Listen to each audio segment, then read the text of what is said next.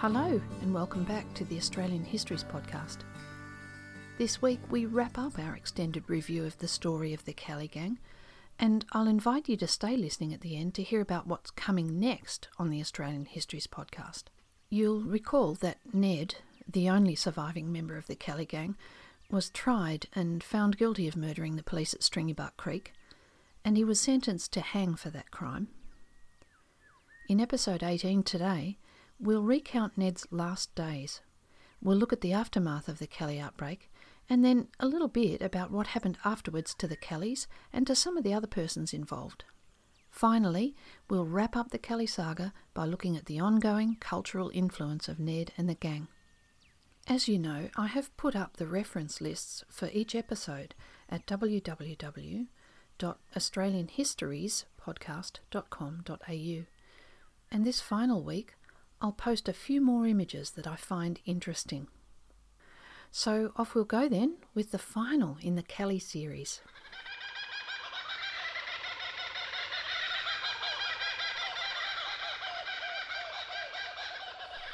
So we left off the last episode after Ned had been found guilty and sentenced to hang for the murder of Constable Thomas Lonergan at Stringybark Creek on October 26, 1878.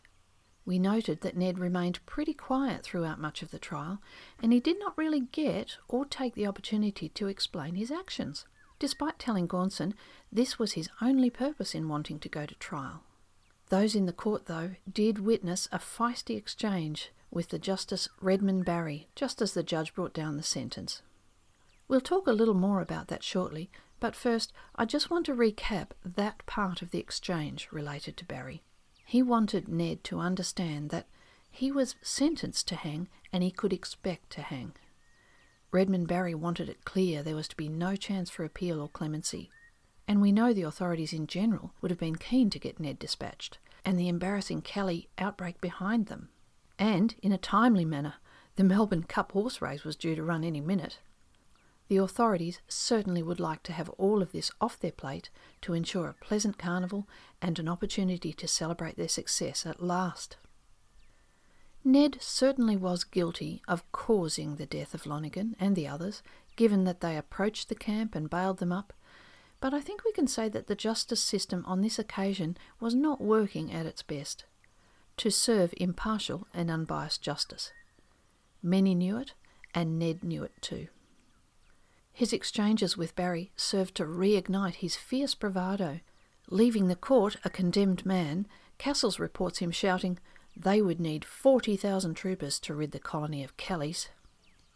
His execution date being set for November 11th, he was returned to the Melbourne jail and placed in the condemned cells. Castieau again showed some mercy in allowing Ned the dignity of keeping his beard and his longer hair when usually condemned men were clean shaven. The papers agreed that given Kelly's criminal history, there should be no reason why Barry's sentence should not be carried out. The Age commenting, quote, No greater criminal name is recorded in the annals of Victorian crime. Unquote. But the obviously poor defence and biased instruction was causing members of the public to ponder the fairness of the trial. Caulfield notes that, quote, acting with self confessed haste in the glare of international media, and misleading the jury on a vital point of law concerning self defence, the conduct of Judge Barry in particular could have been open to some challenge. And then there was the palpable incompetence of Kelly's own defence. At this time, there was already a growing movement against the barbaric death penalty, the jury foreman had later told McIntyre that all jury members thought Ned guilty, but that a couple were anti death penalty and had to be convinced to bring down their verdict, knowing the likely sentence. Given Kelly's high profile and the obviously flawed case, his case might now provide a rallying point for the campaign. Ned's solicitor, David Gaunson, who had strong political ambitions, was ready to campaign against the death penalty and to gain clemency for Ned but it was his brother William who really put in all his energy to helping the Kellys after the sentencing. David continued to advocate strongly in the days that followed, but strangely he never visited with Ned after the trial. Perhaps he was keen to distance himself from the failure. Maybe he couldn't face the condemned Ned. Who knows?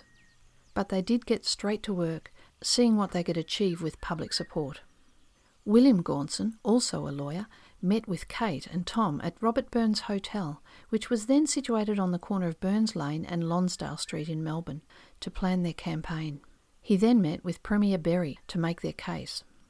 For the Times, Berry was considered pretty liberal, in that he did not, quote, align himself with the top hats, unquote, and generally resisted the influence of the wealthiest classes over the democratically elected Legislative Assembly, but he was most certainly a man for the rule of law and order. He was not interested in supporting the clemency request for Ned Kelly. He did agree to lift the ban on the family visitors, though, so Maggie and the other family members were finally able to meet with Ned. The Gaunsons and other members of the Society for the Abolition of Capital Punishment organised meetings and rallies and began gathering signatures for a petition for clemency. November 5th saw a massive demonstration in Melbourne and they called on the governor to commute Ned's sentence. Most newspapers attempted to downgrade that turnout, implying that most attendees were lowlifes from the back slums of the city, the labouring classes. So we assume that implies that that class of people should have no opinion on how the state is run on behalf of its people. It's a little taste here, perhaps, of the class superiority and unfairness that Ned and his like were railing against for all those years. The papers had powerful influence and featured graphic illustrations, not always impartial, and sometimes using great artistic license. Their language was very emotive and strong. Many journalists openly canvassed hanging for Ned, declaring it, quote, wholly just that the ringleader of a gang should remain alive to suffer the ignominy of criminal death. Unquote. Some journals, normally opposed to capital punishment, thought it appropriate in this case for Ned. But over several days, at various venues, they continued to gather signatures on the anti capital punishment petitions, calling for Ned's sentence to be commuted to life in prison, while the age sneered, quote, a large number of weak minded people, principally females, signed. Unquote. Jones reports that the initial impressive number of 32,000 signatures continued to rise to 60,000 However, on seeing those documents, Premier Berry asserted that, quote, whole pages of it were written in the same hand, unquote, and he discounted it as a valuable reflection of the people's desire. In the end, they were unable to sway the authorities, despite Kate Kelly actually begging on her knees in front of the governor. Interestingly, Cassels claims that Berry's accusations are borne out when you look at the originals, which are housed now in the Public Records Office of Victoria. So the governor and the government, seeing no reason to grant a stay, left the execution date as set for November 11th, 1880. When Ned was informed all pleas for clemency had been rejected and he would be hanged in eight days' time, he said only, It is short. Ned had written a number of letters while in jail, attempting to explain why things had come to pass. Actually, he dictated them as his injuries meant he could no longer write, and all his formal documents were signed, post Glenrowan, with a laboured X. Two of them were written in November from his condemned cell. They contained some of the same explanations for his behaviour as we've had recorded before, albeit in a more thoughtful and respectful tone, but they did go into great detail about his exact intentions at Glenrowan, some of which had not been stated before. I think we must necessarily look on the content with some scepticism, as those letters were written with complete hindsight and with the intention of pleading for clemency. It is possible his explanations are true, but odds are that much of it would have been massaged to show the most favourable light on Ned's actions. I won't record those letters on this podcast, though they are reproduced in Caulfield's book and are included in a large file of Kelly related documents available online from the Public Record Office Victoria, and I'll include a link on the Australian Histories Podcast website. Ned did remind the authorities, though, that he had been thoughtful enough to wait until the last public train had passed Glenrowan before removing the tracks. His wrath was intended only for the police and authorities, and that his intention was actually to, quote, have the station master flash the danger light at the platform so as to stop the train, and he was to tell the police to leave their firearms and horses in the train and walk out with their hands over their heads, and their lives would be spared. Also, to inform them that it is useless them firing, as me and my companions were in full armour and we could take the train and everyone in it. Unquote. So he's implying here his first intention was to take the leaders hostage until his mother, Skillion, and Williamson were released. He further recorded that he then intended to leave the other police at Glenrowan, take the weapons, the horses, and take the train to rob a bank further down the line before disappearing into the bush with his hostages. Note there's no mention at this point about declaring a republic in the northeast. Either that was not on the agenda or he's simply not going to mention it now because it would get him into more trouble. We won't know that. So he's suggesting in these letters that he was not intending to kill large numbers on the train when he tore up the tracks, actually contradicting what the gang had said to many witnesses at Glenrowan. Even with his giant ego, it seems pretty unrealistic to believe that all the police on the train would simply yield and at once throw up their hands, doing as the station master advised, even if Curnow had not stopped the train short of the station. My feeling is that any confrontation with a trainload of police was always going to be a disaster waiting to happen. The only variable might be the scale of the fight and the likely number of deaths and injuries. In the end, as we know, it was horrific, mainly for the number of civilians caught in the middle, between the police and the Kellys. No one acted with care and caution, or thought of any plan that might see the hostages out safe while they negotiated some compromise outcome. Ned, of course, must hold the largest part of the culpability in designing such a risky confrontation in the first place, though the police behaved very carelessly also.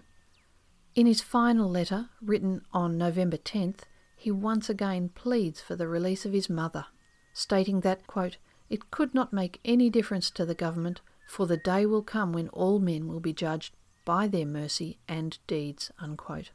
And the last sentence asked that his family might claim his body to be buried by them in consecrated ground. Maggie visited Ned for the last time on the 9th of November. Then, unable to face the last wait for the inevitable grief, she headed back to Greta to be with her children. 17 year old Kate met with her brother for the last time on the 10th, along with Grace, Jim, and Kate and Tom Lloyd. Kate Lloyd was rumoured to be Ned's sweetheart at the time of the Glenrowan encounter, and she had devotedly followed him to Benalla after his capture. Kate Kelly later told a newspaper that she, quote, wished she had not been born, unquote, after experiencing all the pain of the family over the years. Remember, the Kelly women and children, with the possible exception of Ellen, who I judged quite harshly in one of the earlier episodes, where she let Ned go along with Harry Power, the bushranger, largely had no control over the direction the boys' lives took, and simply had to mop up and protect them as much as family could, and be subject to the invasion of the police into their domestic realm, and grieve when they lost their menfolk to jail or violent deaths. I mean, they were no saints, I realise, but they were even less in control of their circumstances than the men for the most part. I'm not surprised that young Kate would have been overwhelmed by it all. Also, on the day before his execution, Ned, wanting a portrait for his family, asked the jail photographer to take his picture in the exercise yard, and the resulting portrait is a very well known one, a handsome picture you might be familiar with.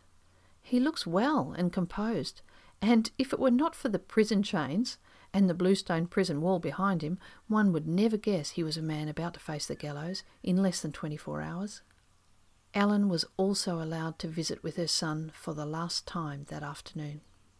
I find that image as devastating as imagining the wives of the police learning of their fate. These men were all loved fathers, sons, husbands. Such a devastating loss to the nearest and dearest. Ellen at least had a chance of a last few words to comfort him and to remember him by, perhaps. Another well known piece of Kelly folklore is that at this last meeting, Ellen is supposed to have said to Ned, Mind you die like a Kelly, son. Seems a bit harsh if you ask me. This dialogue was actually the claim of a Melbourne newspaper, the journalist clearly not in the cell with them at the time, and the quote appears to be yet another embellished addition to their reporting that has somehow become part of the myth. Cassels reminds us that such a statement would have been highly unlikely from Ellen anyway. While Ned kept a fondness for his father, Ellen showed no ongoing loyalty to the Kelly family herself. I'm with him in thinking it wouldn't make a lot of sense, and it's more likely to be apocryphal. In the lead up to his execution, the now Catholic Dean, Charles O'Hea, was also able to visit with Ned and was to be present at the gallows. The family had a long relationship with O'Hea. He was supposed to have been the priest who christened baby Ned. Years later, he provided counsel when Ned was in Pentridge, and his influence did seem helpful, as afterwards Ned kept out of trouble for a very long time. So it must have been a sorry thing for him to see Ned's young life come to this. The authorities brought in a petty criminal named Upjohn to serve as the hangman in return for a reduction in his own sentence and a small fee. Upjohn was new to the task, though, and so he was given instructions and had to practice with the equipment in the hope he wouldn't botch the gruesome task. At 9 a.m. on November 11th, Ned was led to a cell beside the gallows and he received his last sacraments. A large crowd of around 5,000 men and women had gathered outside the jail, and they appeared in general to be sympathetic to Ned. The Kellys and their supporters stayed at the hotel. The official witnesses took their places and the warden presented his warrant. Ned was then brought to the scaffold and readied for the noose. There are two more well known statements which Ned is supposed to have uttered and which are now pretty much rusted on to the Kelly mythology. As they were readying Ned for the execution, he is supposed to have turned to the warden he had befriended and sighed, quote, Ah, well, I suppose it has come to this. Unquote. As Upjohn tied the knot at his neck, and some sources say a medical attendant checked to ensure the knot was correctly positioned, he is supposed to have also said, Such is life. And with that, Upjohn stepped aside and released the bolt. The sad and sorry, rather short life of Ned, a dangerous and possibly revolutionary thorn in the side of respectable society, came to an end. He had 137 days between his capture and his death. Now, whether either of those well known statements were ever actually uttered is debatable. Again, the newspaper reporting on Kelly had always been unreliable. The conviction that they were said just seems to have grown along with the iconic images over time. It's possible he mumbled something to those around him, but Cassels claims no journalist, from their vantage point, could have heard anything that Kelly may have said, and that a police officer standing only feet away from Ned recorded that Kelly's remarks were inaudible, possibly muffled by the hood. There was such a pattern of embellishing and indeed completely fabricating dialogue and stories that it is just as likely that these words were added by the journalist. I mean, they do sound pretty stoic and even bravely heroic now, don't they? By the time of his hanging, his heroic aura had grown again in the mind of the public, and his persona was well on the way to becoming the rather larger than life character we know today. I do want to believe the words, actually, but odds are the reports were not accurate, sadly. And I guess this would not be good news for many fans today wearing Kelly t shirts or tattoos declaring, Such is life. Supporters gathered at the Robert Burns Hotel became quiet as the bell tolled ten. Jim Kelly was heard to say, Ah, well, the poor devil is out of his misery anyhow. The coroner declared Ned formally deceased. Witnesses affirmed execution had taken place lawfully, and the official document contained 22 signatures. Interestingly, Cassels tells us that Ned's death certificate records him as a labourer leaving Joe Byrne as the only one with outlaw recorded on the death certificates. Though Ned requested his body be released to his family, untouched after death, executed prisoners were regarded as property of the Crown. His remains were not returned to his family, and various reports suggested that they were instead subjected to a gruesome line-up of indignities. In the months and years after his death, there was a lot of confusion and contradictory claims about exactly what had happened to him and where his remains ended up. Many of the older sources recount that Ned's body underwent extensive dissection, as reported by a contemporary newspaper, and of people who had claimed to have Kelly body parts or knew someone who did. As mentioned earlier, the public interest in souveniring anything to do with the Kelly story was strong right from the start. Certainly, Max Kreitmayer, who operated the waxworks in Bourke Street, Melbourne, was granted first access to Ned's remains. He shaved his head and face, and he made death casts, as he had done with the body of Joe Byrne. And these casts were on display the following day. Several copies of the plaster casts still exist, including one housed at the State Library of Victoria. In the past, prisoners' bodies were often given over for medical dissection, and some reports recorded that Ned's was sent for that purpose after Kreitmayer had finished. At this time, there was a belief certain attributes of brain and head shape could explain, or at least predict, criminal behaviour. There were reports that his head was severed from the body in the presence of medical students from Melbourne University, and that his brain was removed and studied. But if so, apparently the results of any such examination were not documented, which itself is a little unusual in those cases. The flesh was supposed to have been removed from his skull, and after having its shape studied, was retained as a curio paperweight. We can assume, if he was taken for this purpose, that his body would also have been extensively autopsied. But then, after that, where his remains ended up was unclear though there are suggestions his remains were buried in the prison yard with a bluestone block serving as a tombstone of sorts, with the letters EK and a downward arrow marking the spot. But authenticity of the stone marking over the actual grave is dubious. Over the years, there have been stories of Ned's skull being located and handed to the authorities, some suggesting it was missing since the possible dissection, others that it was removed years later when the grave sites were opened to relocate the contents during site redevelopment.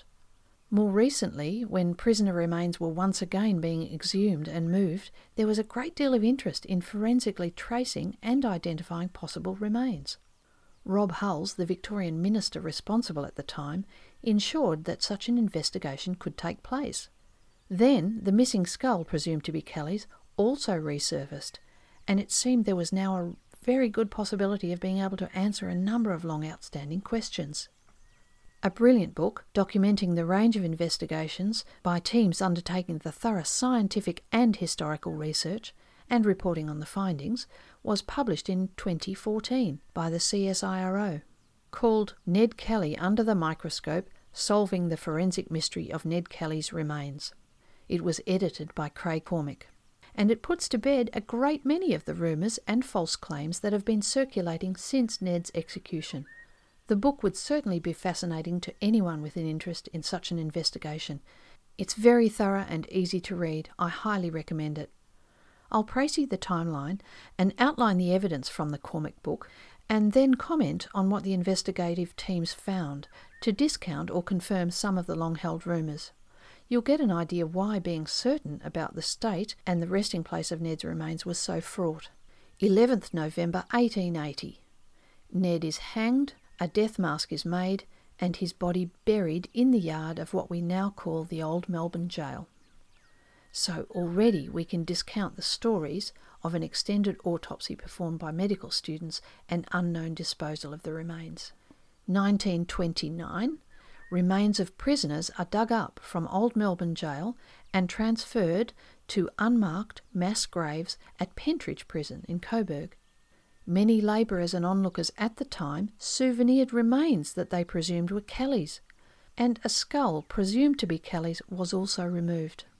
1930s, the skull, believed to be Kelly's, was sent to the Australian Institute of Anatomy in Canberra and it remained there on display until the 1940s when it was removed from view and stored. December 1952, the stored skull is recovered from the Institute's safe after being unaccounted for for some time. 1971, the skull and the death mask are given to the National Trust. 1973, the skull goes on display at the Old Melbourne Jail's Museum. At some point in the past, the skull acquired a small black ink inscription saying E. Kelly. 1978, the skull is stolen from display and not recovered for more than 20 years. 2002, during further redevelopment at the site of the old Melbourne jail, remains of an executed inmate were found indicating that not all bodies had been recovered in 1929 and leading to much speculation and a great deal of public interest in finding the truth. 2008, an archaeological dig takes place at Glenrowan, as discussed earlier, resulting in a documentary called Ned Kelly Uncovered. 2009, with the Pentridge prison site also under redevelopment, the relocated Melbourne Jail prisoner burial site was pinpointed by Heritage Victoria archaeologists. The prison's documentation suggested that Ned's remains were amongst those burials. May 2009, 21 coffins containing exhumed remains from the site at Pentridge were admitted to the Victorian Institute of Forensic Medicine's mortuary for examination. November 2009, the skull stolen from the old Melbourne jail in the 70s is handed in for identification. So I'll just break the timeline here and recount from the Cormick book a little of what they discovered before giving you the final findings. First, the team called for public help in sharing any documents or artefacts that families might still have that could contribute to their investigation. In particular, they were asking for Remains, such as bones or teeth, that may have been kept by families of those who were in attendance when the 1929 exhumation took place at Melbourne Jail. They wanted information about Alex Talbot, who was photographed holding a skull in a newspaper story. Talbot had reportedly taken a tooth from the skull and carried it in his pocket for years. They wanted information on the contractors at the exhumations, one of whom was supposed to have taken that skull for safekeeping at the time and then later handed it to the authorities. Information about Max Kreitmayer and his methods used for creating the death masks. Some processes did remove heads from bodies when they created these casts, but not all. So, was there evidence about what Max did? They wanted information about Sir Colin Mackenzie, the founder of the Australian Institute of Anatomy, who was given the skull to examine, and information about the missing bluestone block which supposedly marked Ned's grave with an EK and an arrow on it. Some of the other stones from the old Melbourne Jail site had ended up as part of the beach wall from Brighton to Beaumaris in Melbourne. And in response to their call, some excellent information came in. The grandson of Talbot still had the tooth, along with a photograph of his grandfather holding the skull that the tooth came from. And the grandson of Harry Lee, of Lee and Dunn excavators, also had family photographs taken at the jail site during the 1929 excavations, and a family story about how his grandfather kept a skull for some time in a box on his bedside stand. Firstly, their thorough review of relevant archives indicated that the popular belief that Kelly's body underwent a post mortem for students was likely to be incorrect. Reported initially in the newspaper The Bendigo Independent, and cited by many historians since, we know a good percentage of the newspaper reports around that time contained salacious fabrications. The team reviewed the official documentation, including the formal report by the Surgeon General. He reported examining Ned's body to declare him dead, but not what the examination was. While at that time bodies from prisons could be handed to the schools for post mortem training, by 1865, there was apparently an opt out clause in the Victorian legislation, and Kelly had clearly requested that his body not be interfered with after death. If such an investigation did take place, it would have been an illegal act. Though I have to say, I would have thought even the preparation of the death mask may have been a violation, depending on how it was done. But mm, it's all very disturbing. At the time, the authorities recognised that newspaper reports of any dissection would have been inflammatory to the Irish Catholic Kelly supporters, and being sensitive to such triggers, they made documented inquiries as to the truth of the claim by the Bendigo paper. Castieau, the jail governor, confirmed that there was no truth in the claim that Ned's body was given over for student examination, as the paper reported. Ned's remains, after the masks were taken, were buried in the jail grounds. However, we do not know if the head and body were definitely attached and together at the time of burial. There was a skull, recovered by the excavator Lee, from the jail grave in 1929, which was assumed to be Kelly's, and which passed through a number of hands, at some point being labelled E. Kelly in black ink. This is presumed to be the same skull that was on display for many years and was later stolen, then recently handed in. So now the investigation team had that stolen skull back, it could be investigated. After examination by several specialists, it was confirmed 1. The skull was quite old, so could have been from the Kelly era. 2. The skull was of a young Caucasian adult male, and interestingly, it showed no signs of dissection. Despite the grave at the jail having a stone marked EK with an arrow pointing to the burial site, there were a number of bodies in the vicinity, so further identification was required. The team tracked descendants of Kelly for DNA profiling and were, after a few false starts, able to extract DNA from the skull labelled E. Kelly. Those tests showed the skull, long considered to be Kelly's, was in fact the skull of another felon. All those years of worshipping or reproving the wrong bushranger. However, some of the other skeletal remains recovered from the Pentridge mass graves did prove to be Ned's and the team were able to reconstruct an almost full skeleton, though no matching skull was found amongst the Melbourne jail remains exhumed from Pentridge. His gunshot injuries were clearly visible on the skeleton, consistent with historical records of his wounds. Interestingly, the identified remains did show marks indicating some post mortem dissection at the neck, though not of the body. A small section of the skull remained attached to the cervical spine and showed vertical saw marks. This might indicate a limited post mortem examination was done to confirm the damage to the cervical spine resulting from the effective hanging. Apparently, this procedure was common. Though those marks indicated his head was attached to the body because of the direction the cutting was done, the author suggests it would have resulted in the head being much more easily detached from the body afterwards because of the damage. But any potential Kelly skull would not resemble the completely intact skull like the one that had been displayed as his all through the 20th century because of the missing piece from the base. None of the others recovered at Pentridge were later found to be his either. Possibly it's somewhere amongst a number of still unidentified reburial plots at one of the two prison sites, or someone did remove it prior to or during his burial without any permission, or at the time of one of the relocations. The whereabouts of Ned Kelly's skull still remains a mystery. Jeremy Smith reported in the Cormick book that after Ned's skeletal remains were definitively identified, they were finally, after at least three previous disturbances, laid to rest in an unmarked grave near the other family members in Greta in January 2013. I guess many won't think the investigation is complete until Ned's skull can be found. But all in all, it was a positive and respectful investigation which provided a great deal more clarity.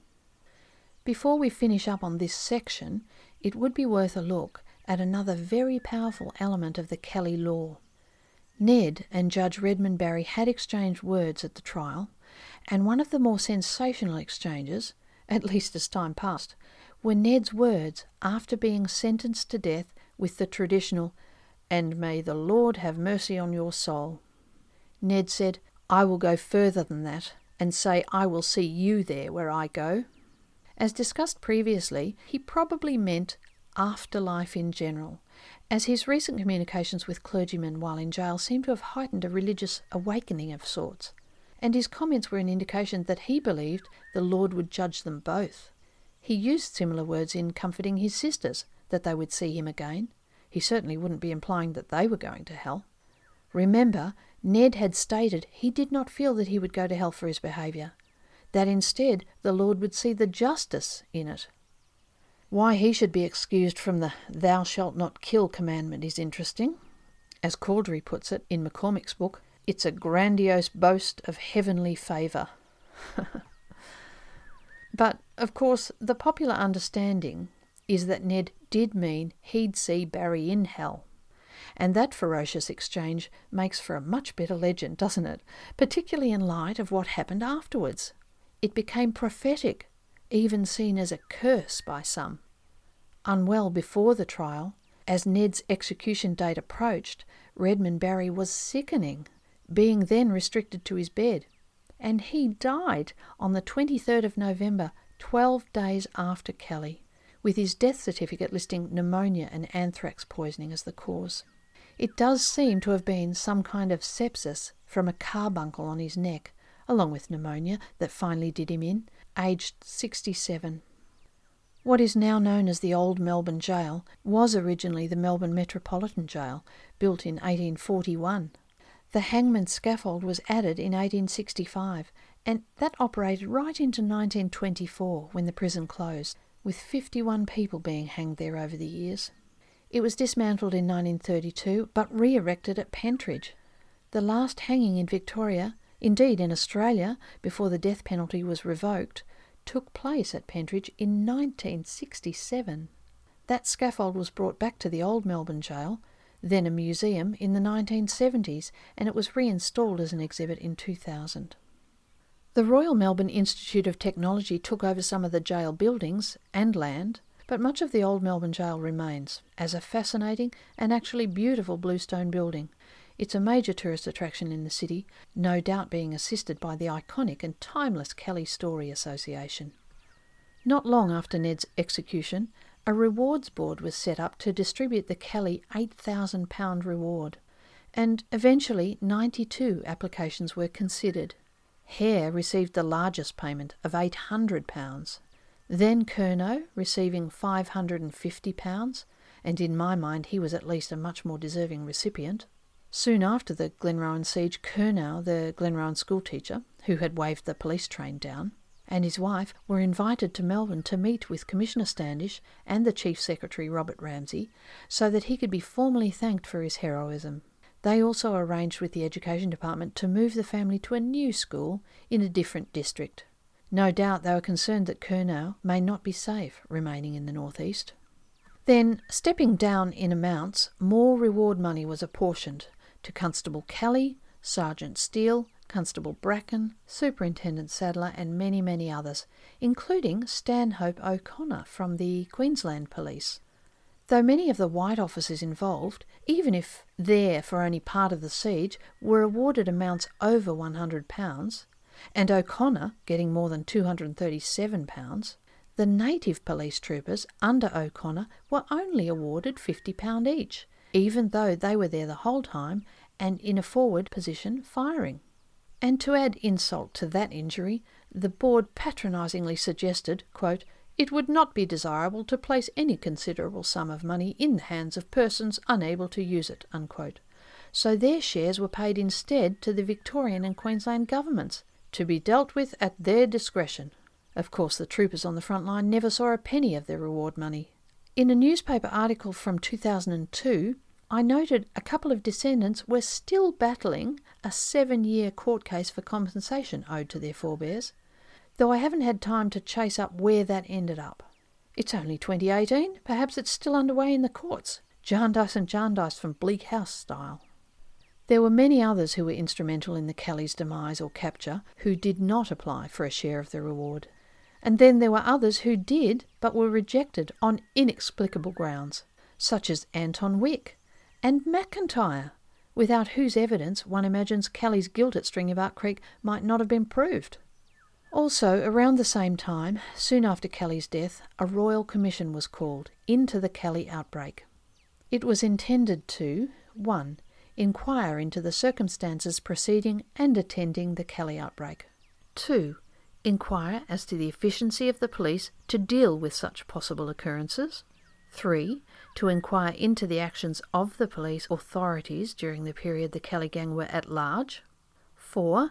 To inquire into the efficiency of the means employed for their capture. And 5. Generally to inquire into and report upon the present state and organisation of the police force. As Caulfield put it, there had been much criticism of the police conduct during the outbreak and after the siege at Glenrowan, political pressure to apportion blame. In March of 1881, the Royal Commission into the Police Force of Victoria began meeting and hearing evidence. Francis Longmore was the Commission's chairman. Sadleir noted Longmore was, quote, eminently honest and conscientious, but he went relentlessly for scalps, unquote. The Victoria Police had progressively deteriorated under Standish's commands. By the Kelly outbreak, its officers were often not capable of carrying out their duties professionally, as we have noted consistently throughout this series. Some were poor quality individuals, not suitable for a role in a police force. Others were just hamstrung by the awful culture and poor leadership. Standish was the first to go, retiring from the force before he could be sacked.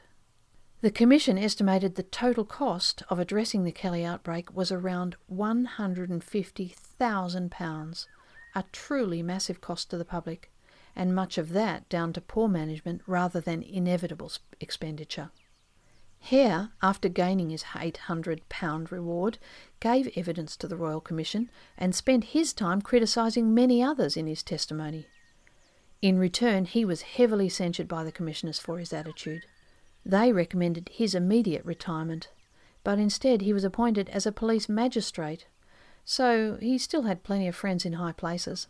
Hare died in 1892, aged 62, and is buried in the Melbourne General Cemetery. In February of 1881, just as that Royal Commission was preparing to get started, Ellen Kelly was quietly released from jail, given eight months' remission of her sentence. She arrived at Glenrowan Station, accompanied by Kate, on the evening of the 9th. No doubt she would have been keen to leave her incarceration behind, but it must have been a sorry, bittersweet trip home, travelling through Glenrowan, where Dan had died, and where Ned had pretty much reached his inevitable end, really. So much of her family destroyed. And then on to Greta, where her youngest, waiting at home, would probably have no memory of her at all. She must have known Ned's war must stop. They must find a less confrontational way to live. All was quiet at Greta when she arrived, and hopefully it would stay that way. The family did celebrate her homecoming with a photograph, though. Everyone dressed in their Sunday best, posing in front of the house that Ned had built for his mother just before the outbreak began. I'll post that on the Australian Histories podcast website. A hopeful and optimistic image, perhaps, after all the grief. The Commission's first report, made at the end of 1881, severely criticised the police force. No surprise for us there, I think, and reflected on the inept nature of the police pursuits and the community relations in the northeast. It blamed most of the senior police and praised only three of them Senior Constables John Kelly and Charles Johnson, and Constable Hugh Bracken, and it recommended several officers immediately be given their marching orders. Many questioned why the Commission had not taken evidence from the Kelly family, but they did visit Eleven Mile Creek in May of 1881 and they spoke with Ellen, so they at least heard privately what she had to say. Though their report formally found no evidence to support the outlaw claims of persecution by police, their collected evidence really did bear it out to some extent. With the hearings open to the public, the behavioural shortcomings and the flawed approach to managing the concerns in the area could be seen by all. It does seem to me a shame that such an inquiry, as called for by Ned at the beginning of the outbreak, in the Cameron letter, and at the various times right up to his execution, was not undertaken sooner. Could an investigation into the whole conduct and management of police and authorities, in particular addressing their behaviour in the northeast, have arrested the escalating Kelly outbreak? Many sources, including Brown writing in the 1940s, suggested the desire to break away and form a Republic of Northeast in the later days of the Kelly outbreak was a desired outcome for the gang and their disenfranchised supporters. Could some inclusiveness from the government and a clean out of leadership in the police force have encouraged more cooperation in the northeast without the violence of attempted revolution? After Ned's death, it seemed that was the question they needed to address.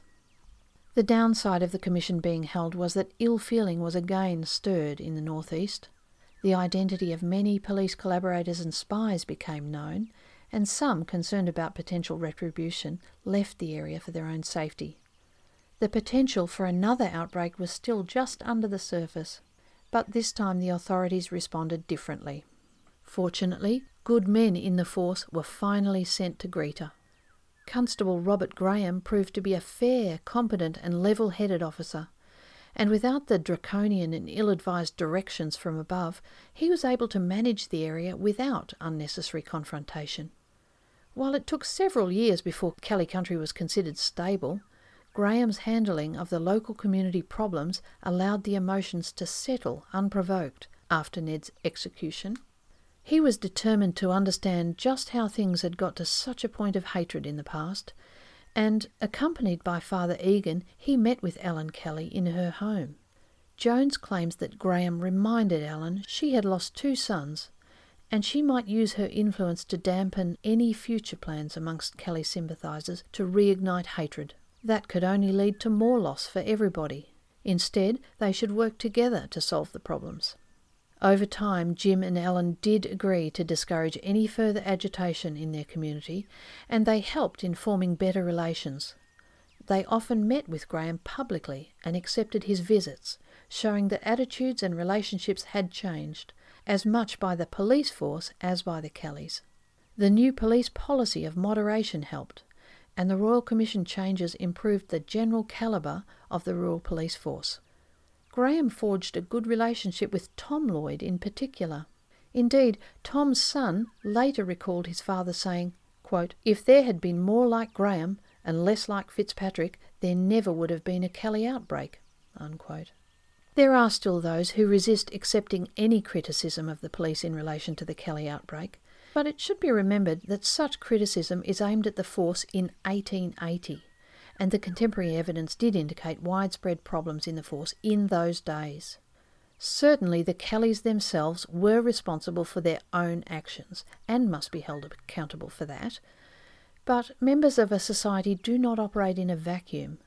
Perhaps the Commission's greatest achievement was that it caused such a great shake up of the Victoria Police resulting in public accountability and self examination and a transparency which we know to be essential in any quality police force. This was a good thing for the people of Victoria and for the force members. These reviews are cathartic and help regenerate a much more professional, accountable, and respected force if the right leadership and culture is put in place. And we saw that the new approach did help heal and redefine the community in the Northeast. The author Kelson went on to argue that 34 years on, the young men of the Northeast answered the call of their country, sons of settlers and the squattocracy together, displaying the Kelly bravado of mateship and bravery under fire in the battlefields of the First World War. He points to the Oxley War Memorial with the alphabetical list of squatters' sons' names alongside those of Kelly descendants and the families of recognised sympathisers. Even the emergence of the term as game as Ned Kelly was adopted in that era, claiming the legendary bravado and anti authoritarian attitude for the Australian character. Ellen, determined to live quietly and preserve her memory of Neddy and Dan, refused all requests for publicity until the Cookson interviews in 1911, perhaps by then taking the opportunity to lay the true Kelly record down before she died. She did live a further 16 years, though, dying in March 1927, and she was buried, also unmarked, in the family graves at Greta. Poor Kate Kelly moved around the country in the years following and married in Forbes, New South Wales. But always troubled, and having her father's disposition to the drink, she drowned there, aged only 34. Ned's brother Jim, finding the old habit hard to shake, attracted a couple more theft convictions, but eventually he got off the treadmill and he made his living from his prison learned trade of bootmaking. Between that and droving, he was able to support his mother and the large brood of children still with them, including Kate's three surviving children from her marriage in Forbes. Jim died a bachelor in 1946, aged 87. Grace, the youngest of Red Kelly's children, married into the local Griffith family in 1889, and many of their descendants still live in Kelly country today.